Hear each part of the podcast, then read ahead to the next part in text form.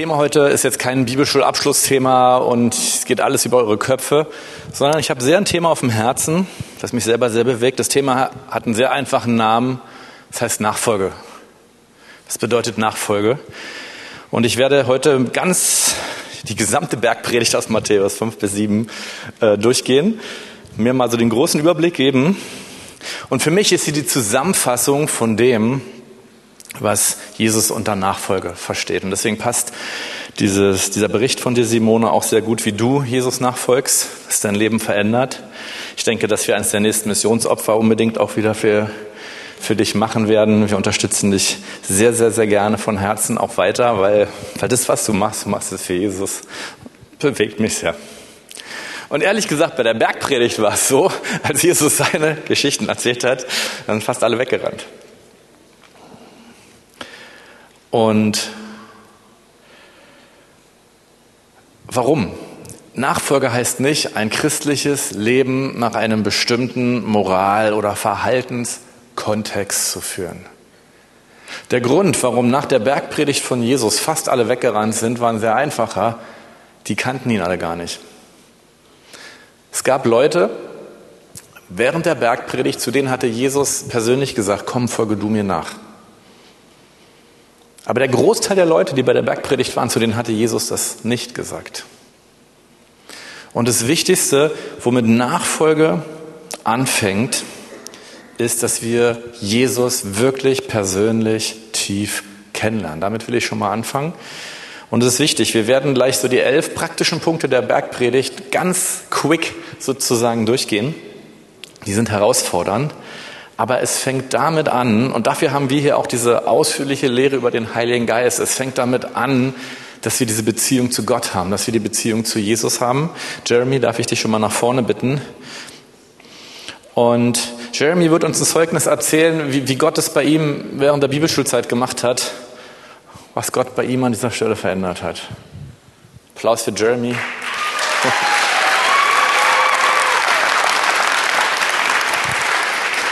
Guten Morgen, ihr Lieben. Meine Bibelschulkollegin und gleichzeitig auch Schwiegermama hat ja ziemlich gut vorgelegt. Ich probiere mal hier irgendwie was hinzubekommen. Ich würde euch sehr gern mein größtes Zeugnis aus der Bibelschule teilen und es ist ein großes Vorrecht und Privileg auch für mich. Mein größtes Zeugnis aus der Bibelschule ist, dass ich Gott richtig kennengelernt habe. Was alles verändert hat, war der Heilige Geist. Ich weiß jetzt, dass ich den Heiligen Geist immer brauche. Und diese Abhängigkeit gibt mir Ruhe, weil ich weiß, dass Gott in Kontrolle ist und er sich um mich kümmert, weil er mein himmlischer Papa ist. Er hat mich über das Jahr so mit Überfluss versorgt. Aber das Wertvollste für mich ist seine Gegenwart. Diese Gewissheit, dass der Heilige Geist ständig bei mir ist und Gemeinschaft mit mir sucht, gibt mir Freude, weil ich durch den Heiligen Geist erfahre, was mein himmlischer Papa von mir denkt und wie sehr er mich liebt. Und in dieser Gemeinschaft habe ich Gott ganz neu erfahren. Jetzt kann ich mit voller Gewissheit sagen, dass ich Gott kenne und er mich. Und das hat mein Leben verändert.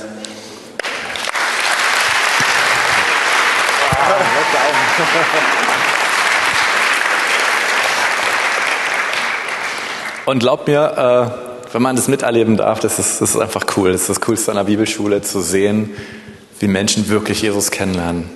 Und das ist auch die Grundlage für alles, was jetzt kommt.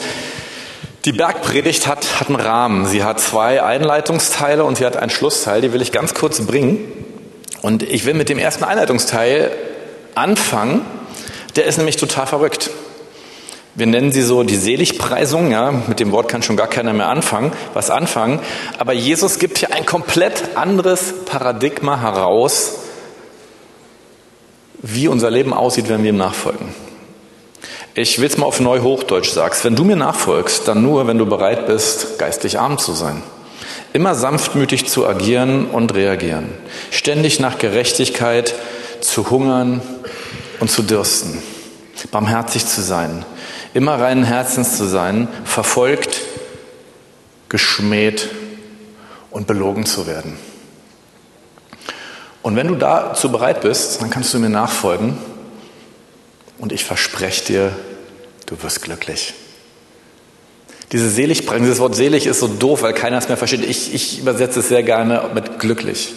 Jesus fügte schon genau dieses Paradigma der Bergpredigt ein, dass er sagt, es sieht total anders aus, als uns ein Leben in irgendeiner weltlichen Kultur vorgelebt wird. Und es wird nicht immer happy-clappy sein. Aber wenn du so leben wirst, dann wirst du Freude erleben und du wirst Glück erleben. Man kann sich bei Simone fragen, ja, wieso geht die in die wirklich schlechtesten Bezirke von New York und lebt da auch noch, wohnt da auch noch und kümmert sich um lauter arme Kinder, sage ich jetzt mal überzogen, von denen sie gar nicht zurückerwarten kann. Da würde die Welt sagen, hätte sie doch lieber einen guten Managerjob gemacht, dann wäre sie jetzt reich und weiß ich noch. Aber ich glaube, dass Simone ein Glück in ihrem Leben erlebt, was nur ganz wenige Menschen erleben. Und dieses Glück ist so kostbar, dass Jesus selber sagt, bevor ich euch die Punkte bringe, ich will, dass ihr glücklich werdet. Ich will, dass ihr dieses Glück erlebt und deswegen bringe ich diese Punkte. Matthäus 5, Vers 12. Freut euch und jubelt, denn der Lohn ist groß im Himmel. Und jetzt kommt dieser Nachsatz, denn ebenso haben sie die Propheten verfolgt, die vor euch gewesen sind. Lass uns für Jesus einen Unterschied machen. Und das bedeutet auch Leid und es bedeutet auf jeden Fall Selbstaufgabe um Christi willen. Und ihr Lieben, ich bringe mir das und diese Predigt ist mir so wichtig, weil Gott an dieser Stelle gerade mein Herz zum Brennen bringt. Und ich sage nicht, Leute, ich habe es jetzt voll verstanden und ich weiß, wie es geht. Aber ich bin an einem Punkt in meinem Leben, wo ich sage, ich will den Unterschied noch viel, viel mehr machen, als ich es bisher gemacht habe. Und das reicht mir nicht. Das war viel zu wenig, es ist mir zu fade. Ja, ich richte dich nicht damit oder sowas, ich werde dir keinen richten, aber ich merke auch Heidi Baker letzte Woche. Ich muss eine Geschichte erzählen, die ist hier gar nicht drin, die hat total mein Herz bewegt. Ich konnte ehrlich gesagt bei beiden Veranstaltungen nicht dabei sein, weil mein Sohn so krank war, dass ich ihn pflegen musste. Und dann kam ich am Sonntag nach der Veranstaltung und ich durfte noch Zeit mit Heidi und ihrem Team verbringen. Und da gab es ein Mädchen. Und ich weiß nicht, was Heidi erzählt hat, weil ich war nicht bei den Veranstaltungen. Und mit der habe ich mich unterhalten und sie ist Rachel. Und Rachel wohnt in Jerusalem und hat sich sogar bei Heidi selber für Jesus entschieden. Aber ihr müsst wissen, Rachel wohnt im krassesten orthodoxen jüdischen Bezirk, den es gibt. Ich bin selber mal mit dem Bus durch diesen Bezirk gefahren. Die haben mir gesagt, wenn du jetzt hier aus dem Bus aussteigst, dann bringen die dich um. Das meinten die ernst. Und sie hat nicht nur da gewohnt, sondern sie war, so, wenn ich mich richtig erinnere, die Tochter vom orthodoxen Oberrabbi von Jerusalem. Und nachdem sie sich für Jesus entschieden hat, hat ihr Vater gesagt, ich bringe dich um. Und wisst ihr, was sie in ihrer Nachfolge getan hat? Sie hat gesagt, naja, wenn ich in Israel sowieso nicht mehr sicher bin, dann gehe ich in den Irak und sammle da alle Straßenkinder auf. Und sie ist alleine als Frau, als orthodoxe Jüdin in den muslimischen Irak gegangen und hat Straßenkinder aufgenommen. Das hat mein Herz so bewegt, wie diese Nachfolge dieser Frau aussah. Und es war für mich so ein Vorrecht für mich mit ihr zu unterhalten. Sie hat mir diese Bilder gezeigt, wie sie als orthodoxe Jüdin aussah. Schön war es nicht. Das wusste sie auch. Und diese Frau zu sehen, die total für Jesus brennt, und was sie da macht, haben ja auch so ziemlich alle israelischen Behörden gesagt, das ist total lebensgefährlich, was du machst. Das solltest du auf keinen Fall machen. Und sie hat gesagt, wieso soll ich in Israel bleiben? Ich bin hier nicht sicher. Mein Papa will mich umbringen. Ich bin noch im Irak viel sicherer als hier. Das hat mein Herz so bewegt. Ich habe so viele Geschichten gehört, auch was Heidi macht. Ehrlich gesagt, das sind meine Helden. Ich will noch eine Heldin nennen. Unser Sohn, der war im Heim. Und dort gab es eine Diakonisse. Und die hat 5 Monate lang, sie hat immer für ihn gebetet. Sie hat Lieder für ihn gesungen. Und ich weiß, als wir dann in der Konferenz waren mit dem Jugendamt, da saß sie so mit Haube und Diakonissenkluft, keine Ahnung, wie man es nennt. Und dann gab es diese Diskussion, ob wir nun die richtigen Pflegeeltern sind. Und sie hat für Ricardo gekämpft, weil sie gesagt hat, ich habe 5 Monate für diesen Jungen gebetet. Ich habe alles in den investiert. Dieser Junge muss in eine christliche Familie. Dafür stehe ich ein. Und woanders kommt der mir nicht hin. Ich habe erlebt, wie sie sich noch um andere Kinder mit einer solchen Hingabe kümmert, das sind meine Helden. Das sind meine Helden. Das sind Menschen, die die Nachfolge so leben. Also jetzt muss ich ein bisschen Gas geben. Die zweite Geschichte, die Jesus erzählt, jetzt gebe ich mal Gas. Matthäus 5, die Verse 13 und 14. Ihr seid das Salz der Erde. Wenn aber das Salz fade ist, womit soll wieder salzig gemacht werden? Es taugt zu nichts mehr, als dass es hinausgeworfen und von den Leuten zertreten wird. Ihr seid das Licht der Welt und so weiter. Ihr Lieben, dann gibt es so 1000 Auslegungen, dass Salz konserviert. Aber hier steht, die Aufgabe vom Salz ist zu würzen, nicht fade zu sein. Und Jesus sagt, in dieser Welt wird nichts würzen, wenn wir nicht den Unterschied machen. Nicht das Sozialsystem unseres tollen Staates, nicht das Engagement von irgendwelchen anderen Gruppen, sondern dafür hat Gott Gemeinde in jedes Land gesetzt. Wenn wir den Unterschied nicht machen, dann wird keiner ihn machen. Manche haben Nachfolge dabei zu einem Regelwerk gemacht. Wenn du Christus musst du das und das und das. Und sie haben viele abgeschreckt. Andere haben gesagt, nein, wir kriegen die Gemeinden wieder voll und haben Nachfolge total verwässert. Haben gesagt, Hauptsache du bist dabei, vielleicht weil sie große Gemeinden wollten. Aber wir sollten einfach wieder dahin zurückkommen, zu lernen, zu hören, was Jesus sagt und genau diese Dinge zu tun. Wie eine Simone, die nach New York gegangen ist, wie eine Rachel, die nach Irak gegangen ist.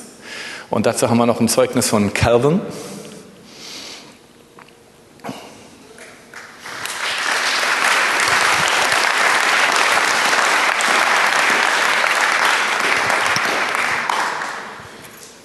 So, ich hoffe, man hört mein Herz nicht klopfen. Ich habe, so wie Jeremy, auch Erlebnisse mit dem Heiligen Geist gemacht, jedoch in einer anderen Form, also ein bisschen anders. Es war so gewesen, dass ich am Anfang der Bibelschule der Einzige von allen war, der Gottes Stimme nicht wirklich hören konnte. Aber ich habe gelernt, dass ich mir da keinen Druck machen soll und einfach den Heiligen Geist einlade. Und nach dem Beten mit der Gruppe konnte ich dann erstmals überwiegend während der Anbetungszeit den Heiligen Geist hören. Und das Faszinierende war, je mehr Gemeinschaft ich mit dem Heiligen Geist hatte, desto mehr konnte ich mit dem Heiligen Geist im Alltag kommunizieren. Und das hat mir im Leben Frieden geschenkt und Entspannung, wie ich meine Zukunft gestalten soll. Denn ich weiß, dass ich einfach auf Gott vertrauen kann. Dankeschön.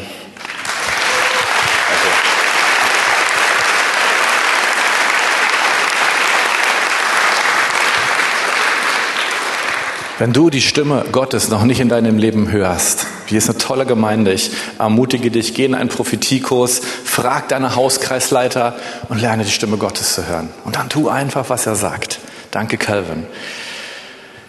Das sind die beiden Geschichten. Vorher am Ende haben wir auch noch eine Geschichte, wo Jesus zusammenfasst. Das mache ich jetzt ganz, ganz kurz, sonst komme ich hier vollkommen außerhalb der Zeit. Der kluge Baumeister. Jesus sagt, wer diese meine Worte hört und sie tut, der gleicht einem schlauen Baumeister, der sein Haus auf dem Felsen baut. Es geht hier eigentlich wirklich um die Existenz. Es geht darum zu überleben. Dieses Haus, was auf dem Sand gebaut ist, der Sturm kommt und es ist nicht mehr da. Und ich kenne das auch in einer Gemeinde.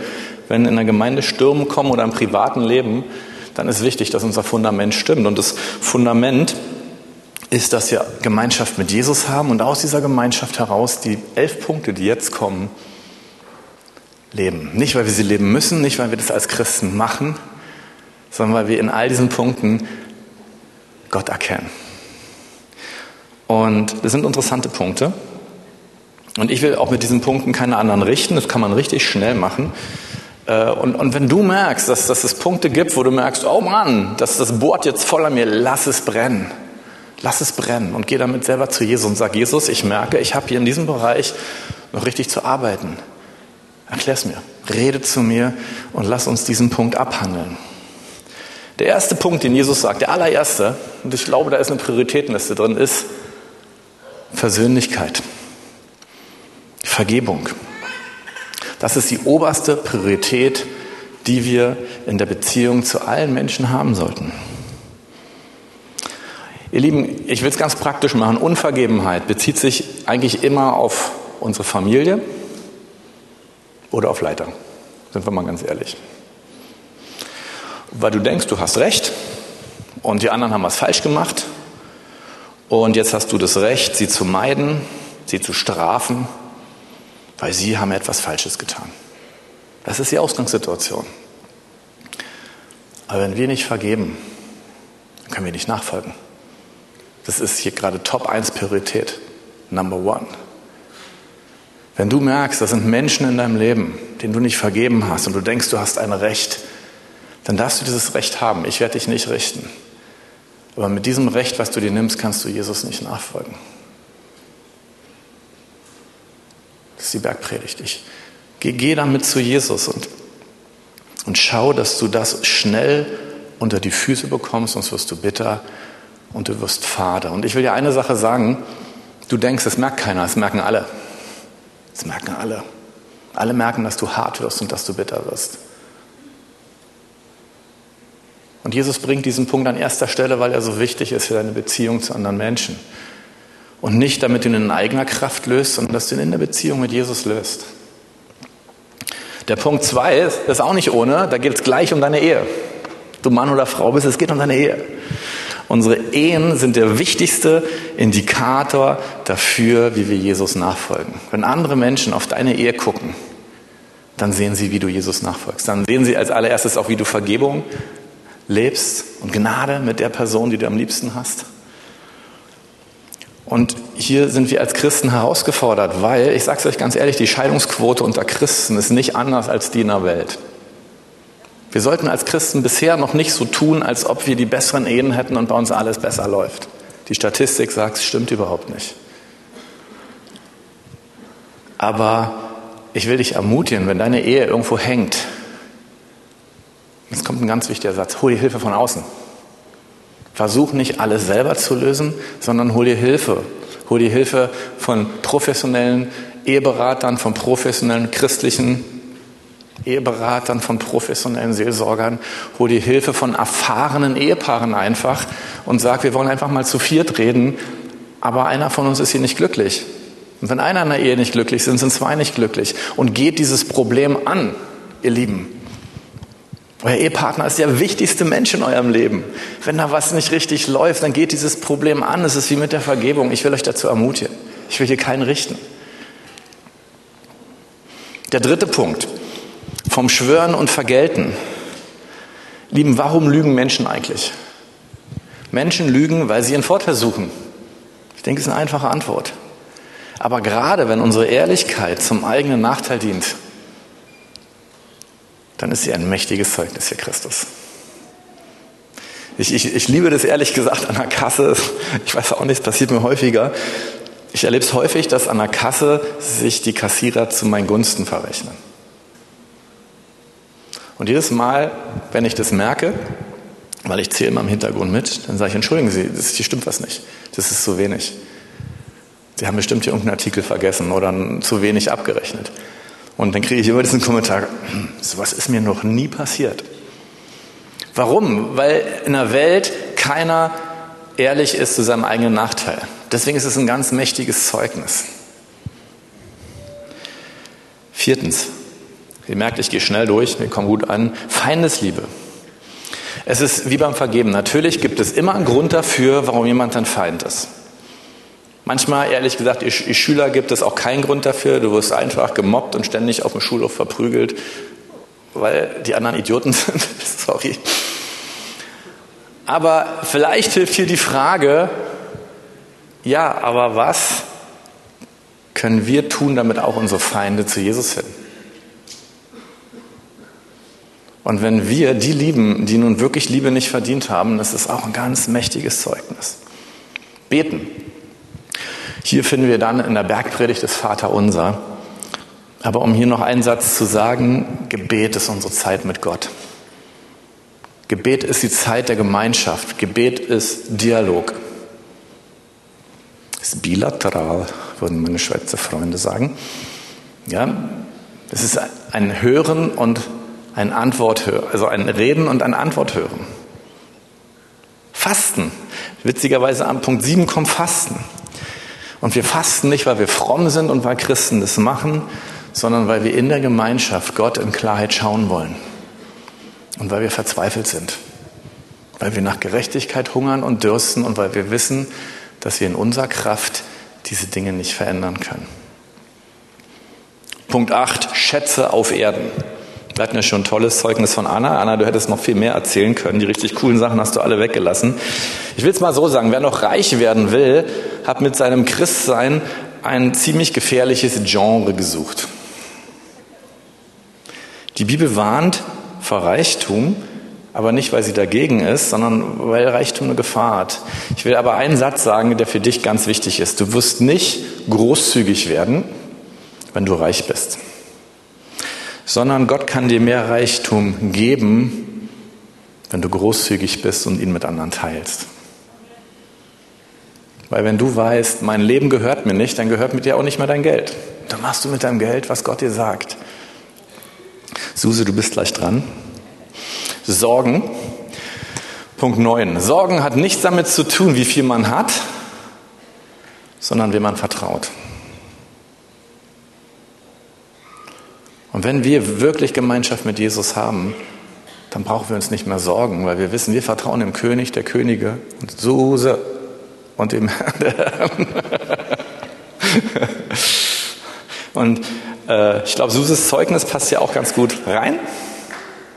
Applaus für Suse. Hallo. Für mich war die Zeit in der Bibelschule sehr gut. Und zwar, weil ich mich die Jahre vorher sehr doll in so eine Passivität und Schüchternheit reingegeben habe, die mir eigentlich gar nicht entspricht. Und das war auch eins der ersten Worte von Bärbel. Und das hat dann sehr ins Schwarze getroffen. Und genau, ein Teil davon war auch, dass ich die letzten Jahre schon dachte, dass ich Gott relativ gut hören kann, aber ich hätte es nie ausgesprochen. Also da waren mitunter prophetische Worte bei, aber ich habe sie nie gesagt, weil ich eben aus dieser Schüchternheit heraus oder weil ich nicht auffallen wollte oder weil die Frage oft war, ist das jetzt wirklich so wichtig, dass ich sage? Hat das jetzt wirklich, macht es einen Unterschied, wenn ich irgendetwas sage? Man kennt es ja manchmal, ist es ein Wort, wo das nicht in erster Linie total krass wirkt und doch dann einen Unterschied machen kann. Und das war so eine gute Übungszeit jetzt, die Bibelschule, weil das so ein guter Rahmen war, ein Schutzrahmen, wo man sich ausprobieren konnte, wo man sich entwickeln konnte und wo man gutes Feedback bekommen hat. Man hat sicherlich auch Fehler gemacht, aber das war alles mit drin und das war so schön zu sehen, dass es einen Unterschied macht, dass vielleicht jemand dabei ist, der immer Tränen in den Augen hat oder sich von Gott gesehen fühlt und geliebt fühlt und genau, das habe ich gemerkt, sich aufzumachen, den Mund aufzumachen und dass es einen Unterschied macht. Vielen Dank.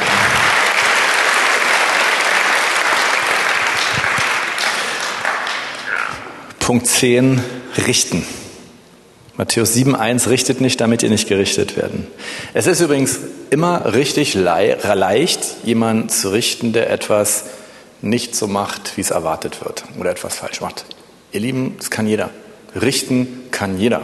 Die Kunst ist es, nicht zu tun. Ja? Und ja, warum ich das so sage ist, danke für das Amen, jetzt kommt noch ein Statement, wir Christen sind nicht die Weltpolizei. Habt ihr das gewusst, sondern wir sind Priester. Wir sind nicht die, die andere richten für all das, was sie falsch machen. Da hätten wir uns auch einen ziemlich dummen Job gesucht, weil wir leben in einer gefallenen Welt. Und wir sind jetzt ausgerechnet die, die den Standard kennen und den Maßstab, nämlich Gott. Und wenn wir jetzt anfangen, in der gesamten gefallenen Welt als Polizisten erklären zu wollen, was sie falsch macht, ihr Lieben, da haben wir diese Karte, die Schiedsrichter immer im Po tragen. Deswegen hat sie auch diesen besonderen Namen. Da können wir gleich vom Platz gehen. Ja, die rote Karte ist es. Jeremy, du hättest es aber wissen müssen. Wir sind Priester, wir sind die, die ihre Familie, Sünder, Feinde, Arme und Falschmacher zu Gott führen. Das waren gerade die Leute in anderen Kategorien. Und ich glaube, hier haben sich weite Teile der Christenheit massiv verrannt. Und lass uns auch sie nicht dafür richten, sondern lass uns schauen, dass wir nicht dazugehören. Jetzt kommt Punkt 11, der ist super interessant, vor allen Dingen in der Bergpredigt, falsche Propheten. Und Matthäus 27 steht so schön, darum werdet ihr sie an ihren Früchten erkennen. Hier nennt Jesus den Standard von Nachfolge für dich. Lerne den Unterschied zu leben und versuche nicht, ihn zu verstehen. Lerne den Unterschied zu machen und zu tun, aber du musst nicht alles verstehen. Christsein heißt nicht, dass du christliche Lehre verstanden hast, sondern dass du den Unterschied lebst. Ist es wichtig, dass du die coolste Lehre hast, oder ist es wirklich wichtig, dass du das Evangelium lebst? Und hier hat sich der Kreis meiner Helden in den letzten Jahren massiv verändert. Ich fand früher toll, wenn Leute so auf großen Bühnen standen und so wichtige Worte sagen konnten. Und ich dachte so, wow, voll deep. Aber ich habe nicht gesehen, dass der Leib Christi sich dadurch massiv verändert hat. Aber ich habe erlebt, dass das, was mein Leben verändert hat, Menschen waren, mit denen ich vielleicht manchmal nur kurze Begegnungen hatte, aber die waren persönlich. Und ich habe gemerkt, wow, so wie die leben, möchte ich auch leben. Und Lehre ist wichtig im Christsein, aber wichtiger ist, was wir leben. Und das kann man nur zum Teil durch Lehre vermitteln. Sondern so, wie Paulus sagt, folge mir nach, wie ich Christus nachfolge, hat das ganz viel mit Nachahmen zu tun, mit Lernen von anderen, zu sagen, ich mache das genauso, ich gucke mir das mal an. Und hier will ich euch herausfordern. Warum bringe ich so eine Predigt wie heute? Weil, wenn wir Gott anders erleben wollen, dann müssen wir das Evangelium auch so verkündigen, wie es in der Bibel steht. Und dann darf es auch in deinem Herzen brennen, weil du merkst, ja, da ist auf einmal etwas, woran ich mich neu messen muss. Und das ist okay, ich messe mich gerade daran neu und ich genieße es. Da bleibt gar nicht mal so viel von mir übrig, aber es kommt die Frage für mich heraus und die will ich dir als Abschluss mitbringen. Gott, wo willst du mich haben? Nicht, wo werde ich in irgendwelche christlichen Gremien eingeladen oder wo werde ich zum Gastpredigen eingeladen oder irgendwie sowas. Ich habe gerade so eine Liste von Gastredner-Einladungen, viel mehr, als ich jemals hatte. Die ist mir so egal geworden. Weil, was mir wichtig ist, ist, wo lebe ich hier in meiner Stadt? Mein Jesus. Oder soll ich woanders hingehen, um meinen Jesus zu leben? Aber ich will diesen Unterschied endlich machen, sonst kommt der Herr Jesus wieder. Und dann sagt er zu mir, ja Fabi, du hast in Sprachen geredet und du hast Dämonen ausgetrieben. Aber hast du das gemacht, was ich dir gesagt habe, dass du machen sollst? Reinhard Hörtler und ein Ertraut haben an dieser Stelle sehr krass markante Sachen gesagt. Sie haben gesagt, wir wissen nicht, wie viele Menschen, die heute zur Gemeinde gehen, morgen in den Himmel kommen. Und das sage ich auch nicht, um euch zu richten, sondern damit wir einen Paradigmawechsel haben. Es gibt Leute, die gehen zu Straßen, zu Prostituierten, um ihnen zu dienen. Es gibt Menschen, die gehen immer noch in die Flüchtlingsheime. Es gibt Menschen, die machen christliche Pfadfinderarbeit, um die Kinder aus der Umgebung zu erreichen. Es gibt so viele tolle Möglichkeiten. Aber frag Gott, wo ist mein Platz, dass ich den Unterschied mache? Und lass Gemeinde sich nicht dadurch definieren, dass wir tolle Gottesdienste haben mit einer Danke Benny Hammer Anlage. Ja, ich bin voll begeistert. Aber hier werden wir zugerüstet, um dann wirklich dort unser Evangelium zu leben. Hier ist nicht der Mittelpunkt deines christlichen Lebens. Der ist da, wo du lebst. Die Ernte ist so groß. Damit hat Simone gestartet. Wo wollen wir uns beteiligen? Und frag einfach Jesus in der Gemeinschaft. Christen sind keine Mitglieder einer kulturellen Gruppierung. Christen sind auch keine Befolger eines moralischen Lebenskodex. Christen sind Menschen, die Jesus nachfolgen, weil sie ihn kennen.